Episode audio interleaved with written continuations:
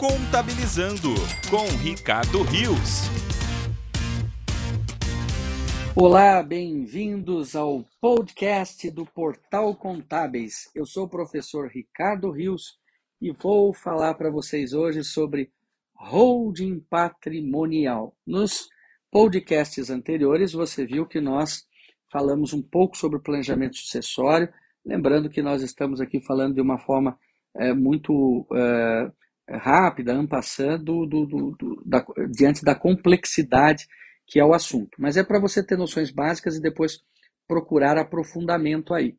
E depois nós viemos falando então sobre planejamento sucessório, sobre holding, né, no, no aspecto empresarial, e agora vamos focar aqui sobre o holding é, patrimonial, que é aquel, aquele planejamento que se faz é, com o intuito de uh, redução dos custos de, de inventário, os custos da sucessão, vamos, vamos chamar assim, não é?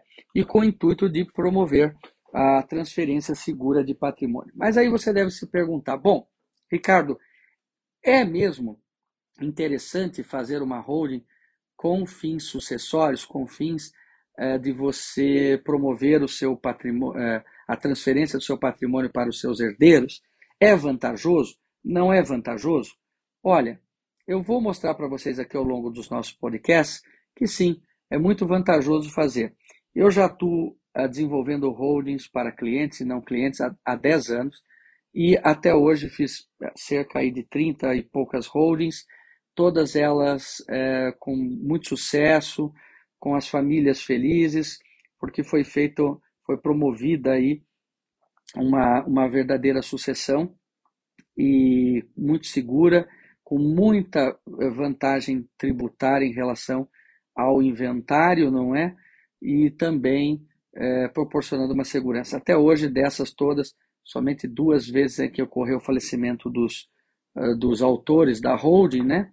É, e, e nesses casos foi uma tranquilidade, embora né, no momento tão triste e pesaroso para a família, mas uma tranquilidade em lidar com essas questões do pós-morte do fundador.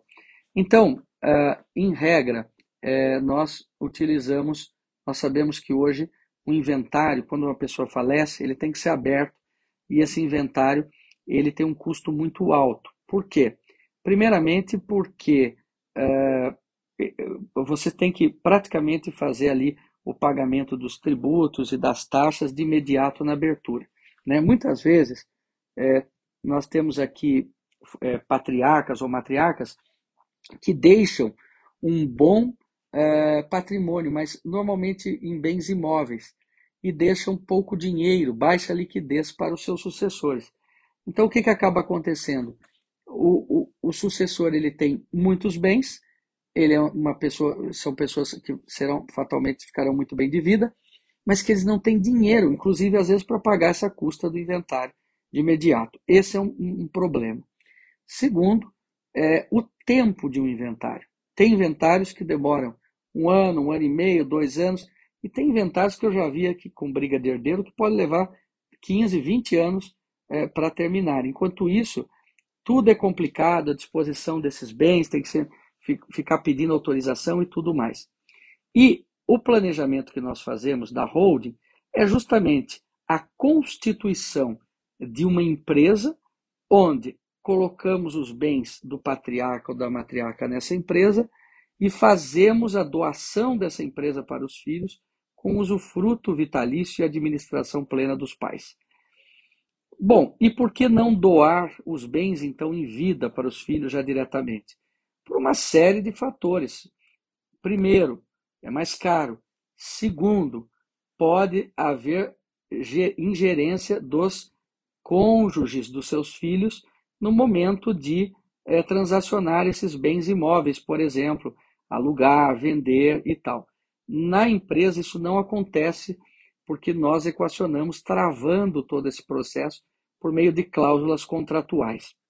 Então, em suma, é isso. É um planejamento da sucessão de uma forma inteligente e bem pensada. No próximos podcasts, nós vamos falar mais detalhes de como funciona essa sucessão por meio de uma holding patrimonial. Até lá! Acompanhe mais notícias em contábeis.com.br.